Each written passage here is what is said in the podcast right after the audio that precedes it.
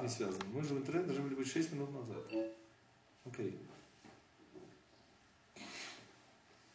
Добрый вечер. И я в очередной раз вынужден извиниться за неаккуратность.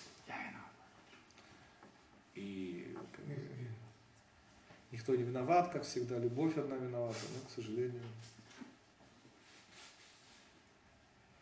Тема наша, собственно, связана и с недельной главой, которую мы не будем читать в ближайший шаббат по уважительной причине.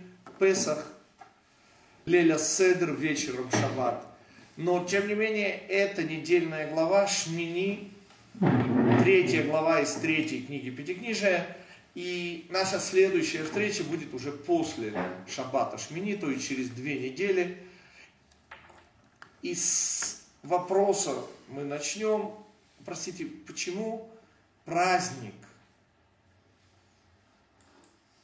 Песах, извините, читается в недельную главу Шмини. Ну, при всем уважении. Но Песах это Ициат Мицрая, это исход из Египта.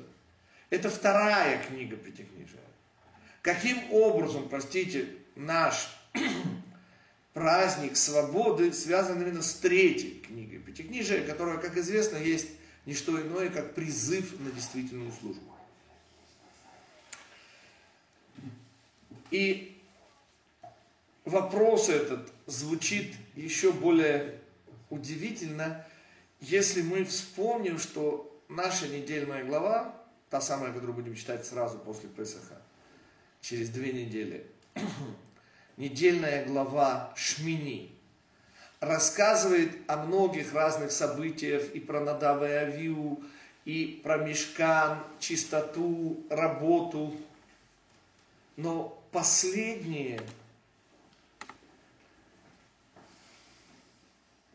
параграфы, наверное, так это можно назвать, сейфим, последние параграфы этой главы связаны с удивительным запретом, который открывает совершенно новую тему.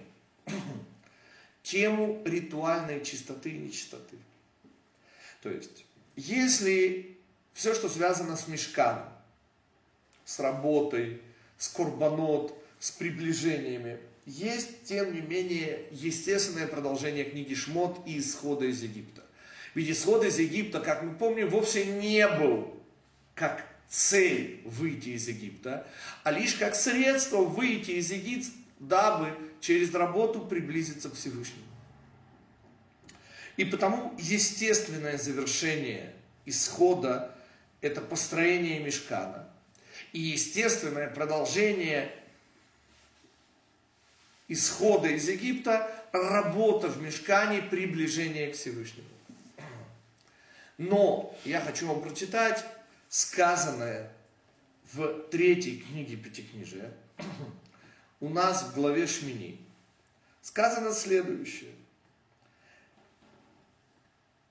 Кеани Ашем Элукейхем. Потому, говорит Всевышний, что я Всевышний, источник всех ваших сил. Вы, и вы должны быть выделены в Ид Кадаштим, в этим душим, и должны вы стать к душим выделенными. Почему? Потому что, говорит Всевышний, я Кадош. И пока вроде бы вопросов нет. Но о чем, простите, идет речь? Ответ. И не должны вы пачкать души ваши во всем возможном паучьем и ползущем. Шерец. То есть, речь не идет о действительно нехороших водных пауках, всяких раках, креветках и же с ними. Речь идет о том, что, вообще-то говоря, нормальному человеку в голову не придет есть. Но самое главное не это. Запрет этот разумен более-менее нужен, не нужен. Но запрет этот связан с чем? Не просто с категорией к душа, а продолжает Всевышний. Потому что я Всевышний, гамале этхем ерец Потому что я, говорит Всевышний, который не вывел вас, а поднял вас. И если мы сравним это с сказанным о построении мешкана, первая глава о мешкане, о одеждах коинских, еще в книге Шмот, ТЦВ, то там сказано так. Для чего, собственно, строится мешкан, говорит Тора? Войду они Ашем Элокейхим, дабы узнали все, что я Всевышний, источник всех ваших сил, который вытащил от Сети, от Хемер из Мицраим, дабы находиться среди вас. То есть сравнение, никакого сравнения. Получается, что построение мешкана было ради того, и это очевидно, чтобы Всевышний находился среди тут.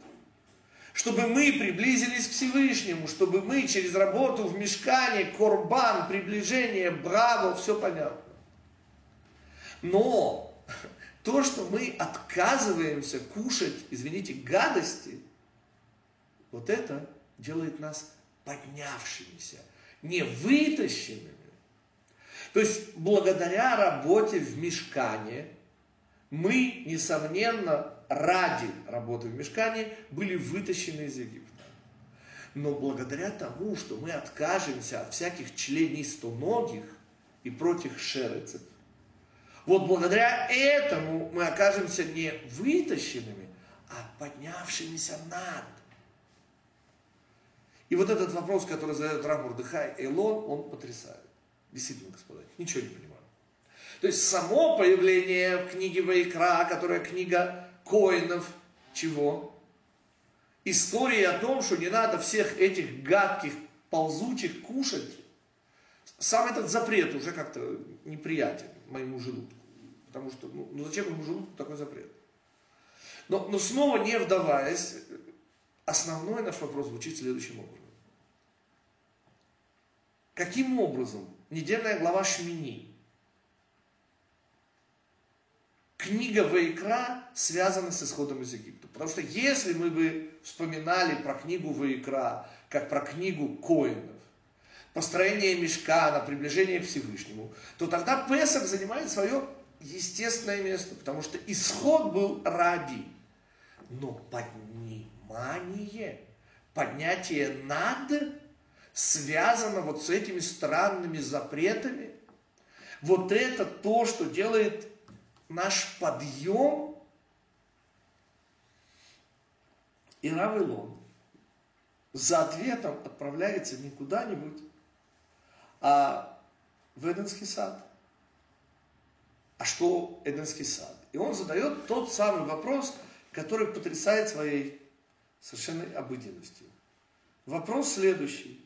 Чем занимался первый человек, пока ему было скучно, и не было у него его драгоценной половины? Как мы помним, Всевышний велел первому человеку Эденский сад ле увда у ле шомра, то есть использовать, дабы работать на душу свою и сохранять ее. То есть, как мы учим по еврейской традиции, запрет, основа всех запретов, запрет употреблять плоды древо познания добра и зла. Но о чем мы намного меньше помним, что было и позитивное мецва, позитивный приказ, а именно Эхоль тухаль миколь эц, кушая, поедай от всех деревьев сада. Это позитивная мецва. А только от дерева соединения, смешения. И Рава Илон проводит параллель, которую мы сейчас разовьем. Понимаете, одна из тех вещей, которая очень настораживает, хотя в принципе она базисная, прежде чем что-нибудь положить в рот, еврей обязательно должен что-нибудь сказать. А именно, произнести благословление на при, на еры, на плод, на, на, на плод земли, неважно. И потому уже меньше удивления вызывает наше поведение в Леля Седер.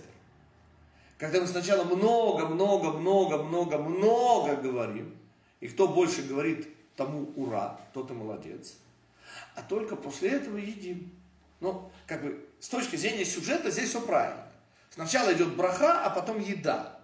Но столько говорим. Ну и как бы можно уже продолжить, столько едим потом, но, но это уже аппетит. А вот Равелон усматривает здесь удивительную параллель. Понимаете, ведь первый человек, пока ему было скучно, он не занимался тем, что он ел фрукты и не ел. Потому что не есть – это не есть действие. Это есть отсутствие действия. И мы помним, что он называл вещи собственными именами. И кроме того ел фрукты. То есть плоды Эденского сада, ну, естественно, за исключением. И так было до падения, до появления жены и так далее. Как это увязать? Итак, повторим наши вопросы. К нашему удивлению, недельная глава Шмини, идущая в непосредственной близости к Песоху, как бы замещенная Песохом, говоря на ожидаемые темы чистоты, нечистоты, приближений, гибели Надава Авилу, вдруг в самом конце начинает говорить на тему вроде бы ну никак не связанную, а именно о запрете поедать всяких членистоногих пауков. И снова я не задаюсь вопросом, ну почему мне нужно говорить не кушать пауков? Я их и так, извините, как говорит моя жена, терпеть ненавижу. Я задаю совершенно другой вопрос. Какое отношение к Мешкану, к Песаху имеет этот запрет? И Рав Мурдыхайло проводит удивительную, совершенно невероятную вещь. Он проводит сравнение между сказанным про Мешкан, то есть что оказывается Мешкан дает нам выход из Египта. И это само по себе окей, потому что выход из Египта это и есть наша работа на Всевышнего. То есть вся идея работы не на эго, не на Египет, работы на Всевышнего, это и есть идея исхода из Египта. Но оказывается, есть выше исхода, есть подъем еще. И вот этот подъем, как мы процитировали, в недельной главе нашей Шмини, как раз и звучит в завершении вот этого запрета поедать членистоногих. Потому, как сказал Всевышний, в отличие от недельной главы ТЦВ про Мешкан из книги Шмот, в нашей главе Всевышний говорит сразу, что не поедайте вы всяких этих, которые ползают и бегают по земле, всякие членистоногие. Почему? Киани Ашем, потому что я Всевышний, Амаале, который поднимает, не выводит, поднимает. А есть, как мы, очевидно, понимаем разницу между выводит и поднимает. И вот эта вот удивительная параллель, открытая Равом Милона, где оказывается, что вслед за уровнем поименования сутей, раскрытия сутей, где каждый объект первым человеком был связан с чем? Через имя, с его источником, с его духовным прообразом, с духовным корнем. Всякий раз, когда мы произносим благословление на фрукт, на овощ, что мы по сути делаем, кроме всего прочего, мы связываем вот этот овощ и вот этот фрукт с его духовным корнем. Тем самым позволяет это нам есть и правильно пережевывать вот это материальное, что в конечном итоге становится нами. То есть, говорит Равило, что работа номер один была разговаривать, как Леля Седер. То есть, раскрывая сути, рассказывая о исходе из Египта, мы показываем и раскрываем замысел Всевышнего. Вот как все было с самого начала. Вот как из замысла Всевышнего все реализовывалось, и как в конечном итоге, благодаря вот этому задуманному, все и произошло. Но оказывается, что это не самое главное.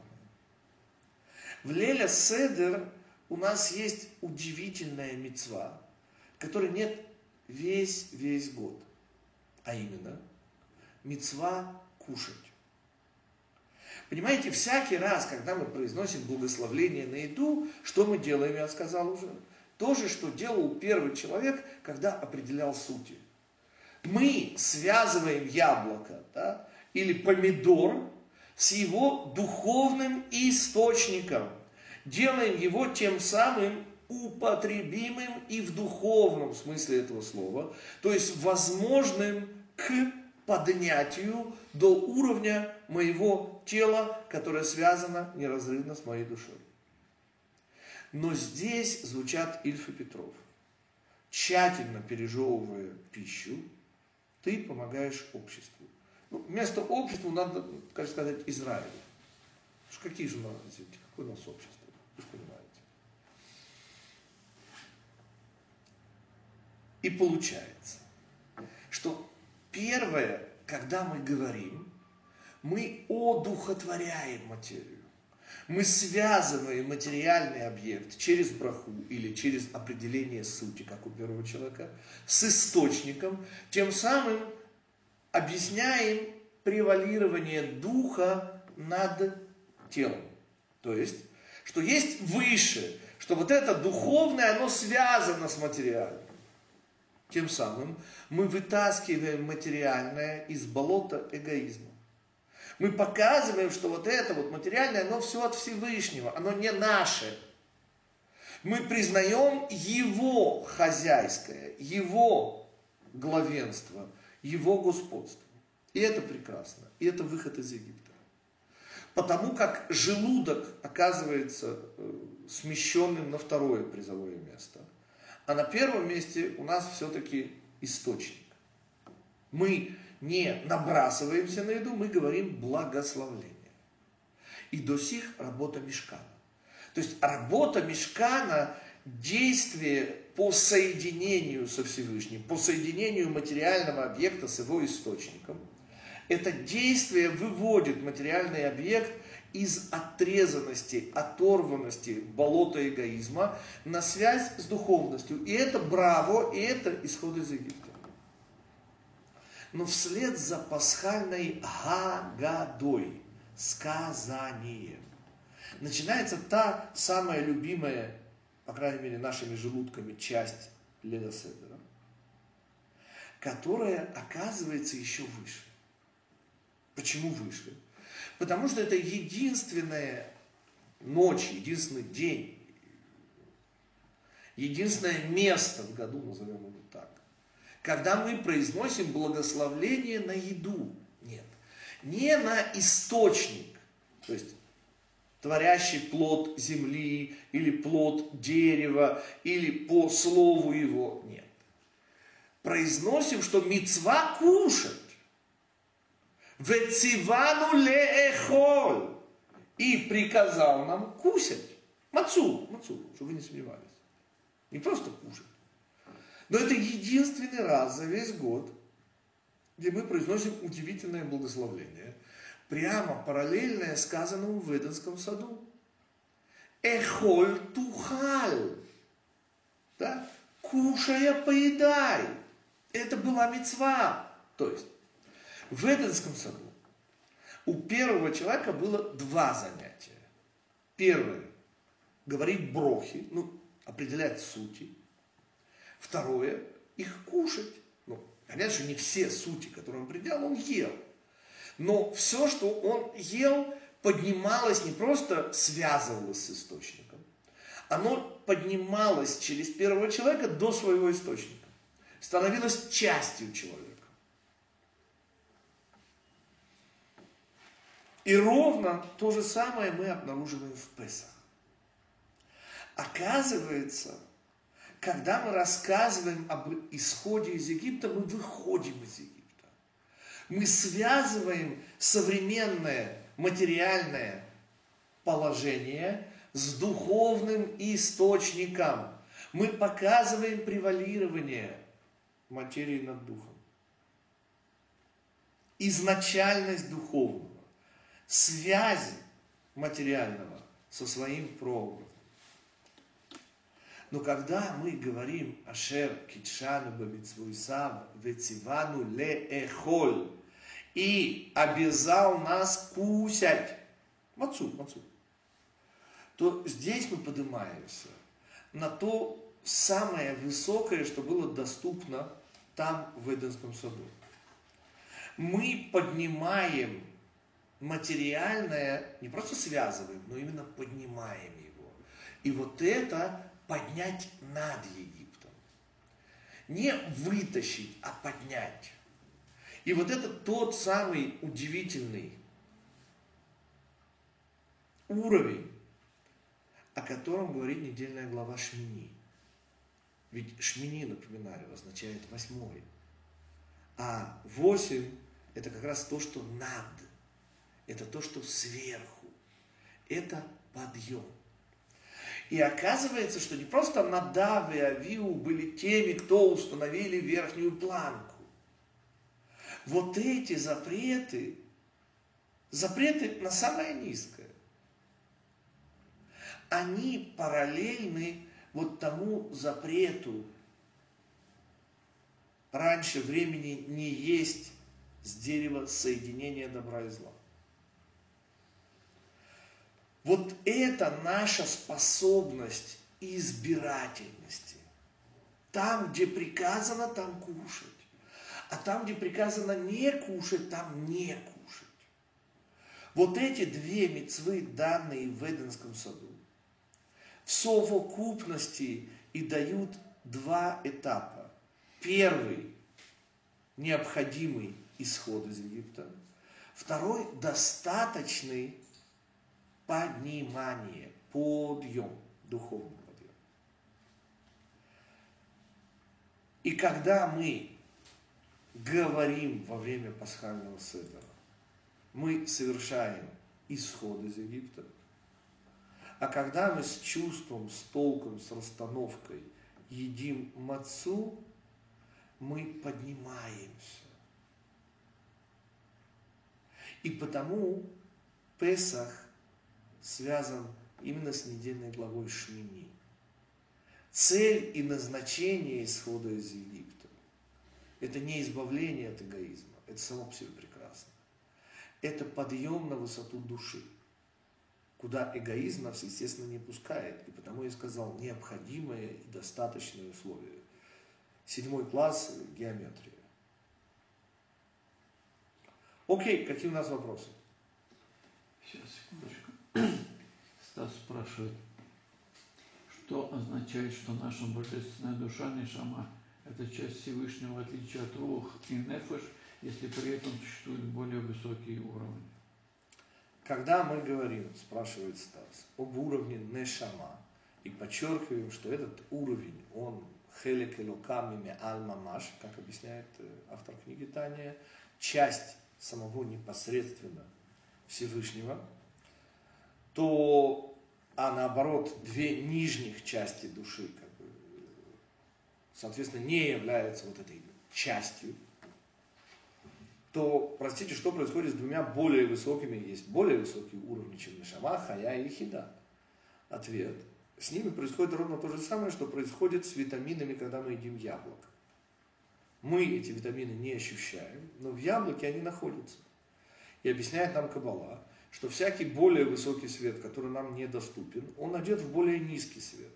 То есть максимально доступный нам уровень божественного света – это Нешама. Хая и Хида одеты в Нешаму.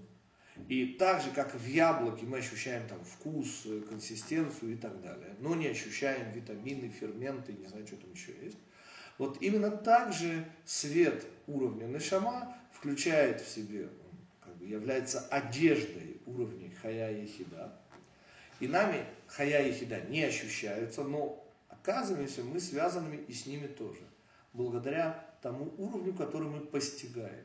Все, что выше, постигается нами уже опосредственно через тот уровень, который мы постигаем. Да, еще вопрос.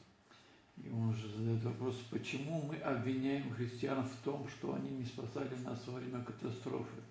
Если по закону, находясь они в той же ситуации, нам было бы просто запрещено спасать их как идолопоклонников. Да, вопрос, конечно, очень страшный. От чего мы обвиняем христиан в неспасении евреев, хотя они были способны это сделать, не буду сейчас повторять. Например, в Венгрии, очень католической стране, хватило бы рыка римского папы или даже кардинала, И тогда немцы, у которых было, не было, правду сказать, не было. То есть ну, были, которые сражались в озеро Балатон, но это немцы, которые сражались. А те, которые были, их не было. И таким образом в основном все делали венгры. Если бы мы оказались в подобной ситуации, да, то, исходя из их облика морали, не русо-туриста, то есть нехороший облик, э, идолопоклоннический отчасти. При том, что есть разные христиане, это тоже нужно помнить. Но в общем, действительно, католики, в этом смысле мало приятна вся их э, литургика и э, все, чем они используют. Так вот, э, мы не могли бы ставить свою жизнь в опасность ради спасения. Ответ здесь приблизительно следующий. Когда людей убивают за то, что они люди, поймите же, если убийцу убивают за то, что он убийца, то я надеюсь, что все понимают, вмешательство здесь скорее пагубно, чем полезно. Но когда начинают уничтожать кулаков как класс, не за то, что они христиане, а за то, что они люди. Когда людей начинают убивать за то, что они люди, извините, не вмешиваться нельзя. Теперь, несомненно, возникает вопрос, насколько вмешиваться. Понятно, что украинская крестьянка, спасавшая еврейского ребенка, ставила под удар всех своих, потому что немцы расстреливали всю семью. Ее мужа, ее родителей, всю семью. И здесь задается вопрос, можно ли или не можно ли. Ответ. Одна человеческая жизнь не важнее другой человеческой жизни. И мы не обязаны жертвовать своей жизнью ради спасения другой жизни. Но мы сейчас говорим совершенно не об этом. Никто не упрекает христиан в том, что они не жертвовали своей жизнью, не спасали евреев. И об этом совершенно идет речь. Речь идет о том, что вмешательство господина э, католического папаши так, спасло бы, несомненно, жизнь сотням тысяч венгерских евреев. И это не единственный пример. Есть примеры и про католическую Словакию, где была ситуация очень похожая, где нужно было вмешательство кардинала папского нунция. И тогда словаки не соучаствовали бы, если бы им пригрозили отлучением от церкви. То есть снова, Должно быть ясно и очевидно, что одна человеческая жизнь не важнее другой. Но, понимаете, одно дело, когда в горящую избу войдет, чтобы спасать человека, а другое дело дать умирающему от голода человеку, даже, извините, идолопоклоннику, прошу прощения, извините, дать имеющийся у вас рубль. Есть разница. И никто не предъявляет христианам претензий, чего они не восходили на костер ради евреев. Они восходили качестве евреев. Это я шучу. Потому что, как вы помните, на костер восходили только христиане, которые оказывались евреями. Вопрос задает совершенно иной. Простите, имея возможность помочь, почему вы не помогли?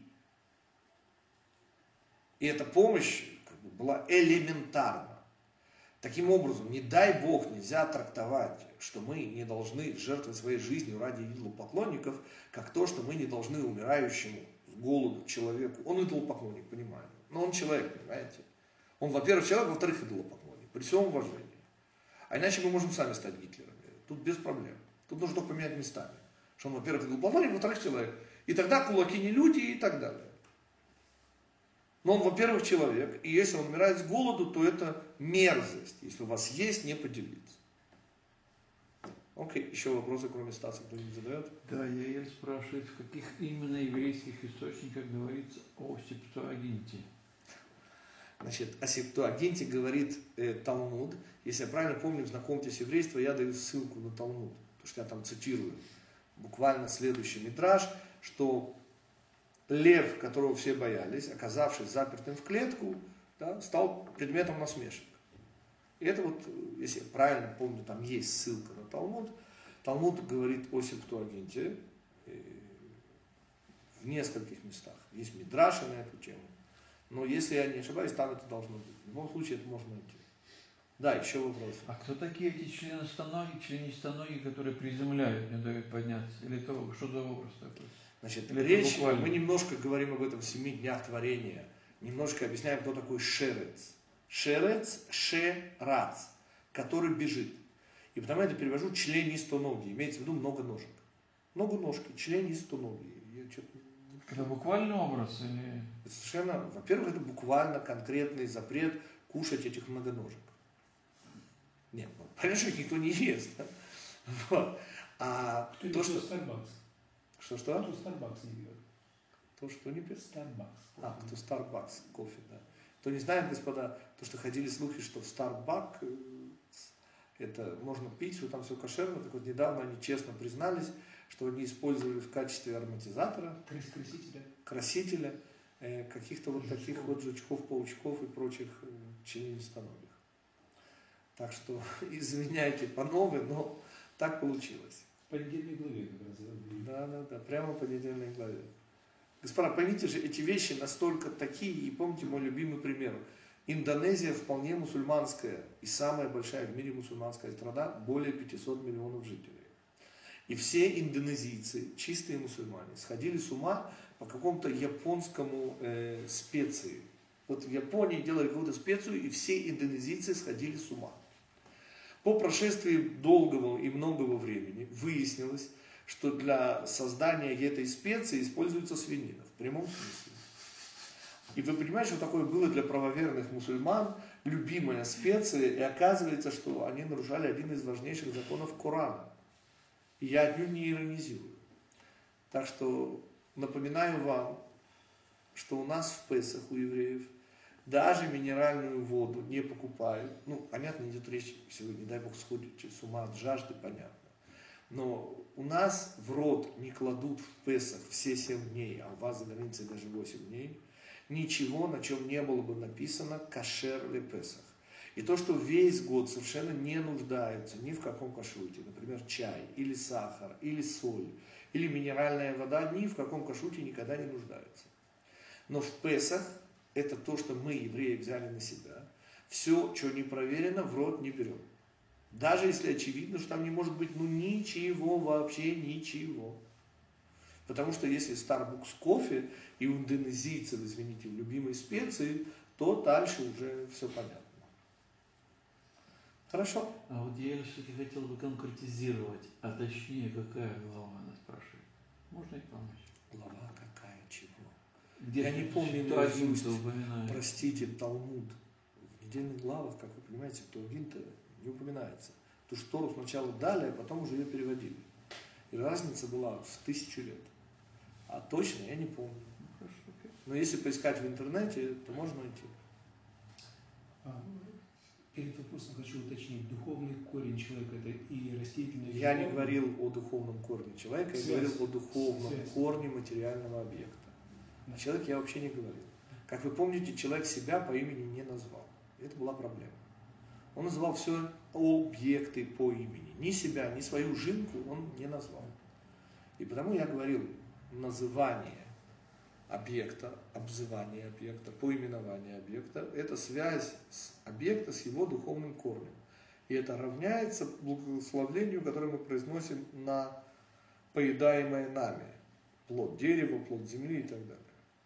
Эта связь сегодня есть, допустим, у меня и с каким-то плодом, с каким-то животным. Мешкан, вот это параллель мы проводили, работа в мешкане, работа по приближениям, что делала по сути? Она возвращала объект да, к его источнику, связывала. Объект с его источником.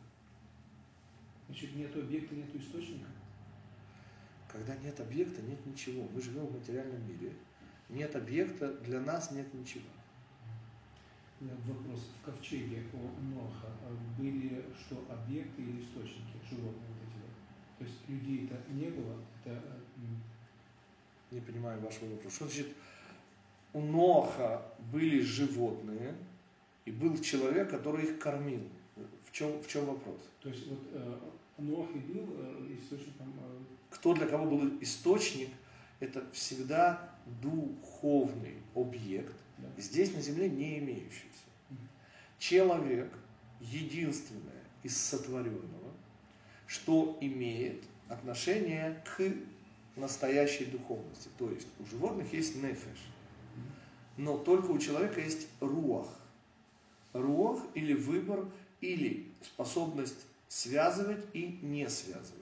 Потому что как только вам дали способность связывать, значит вам дали способность и не связывать. Вот этой способности нет ни у чего в этом мире. И в этом контексте, поедая плод земли, мы соединяем его с духовным его корнем, потому что у него, у самого как бы нет этого духовного корня. Когда мы поедаем животное, потому животное намного тяжелее есть, чем фрукт. Понимаете, у животного есть уже нефеш.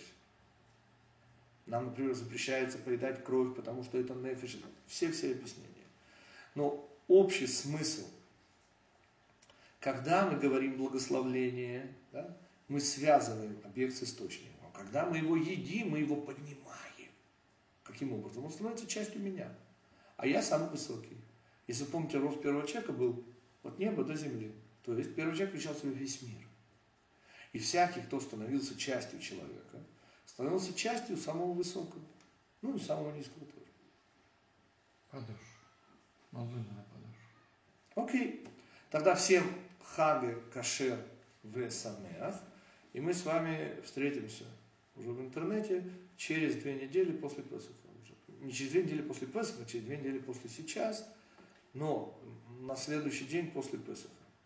А недельная глава Шмини и связь ее с Песахом как раз и составит э, содержание ближайшего комментария на недельную главу и на Песах они будут совмещены, как вы это сейчас и услышали. Тадараба. Люблю.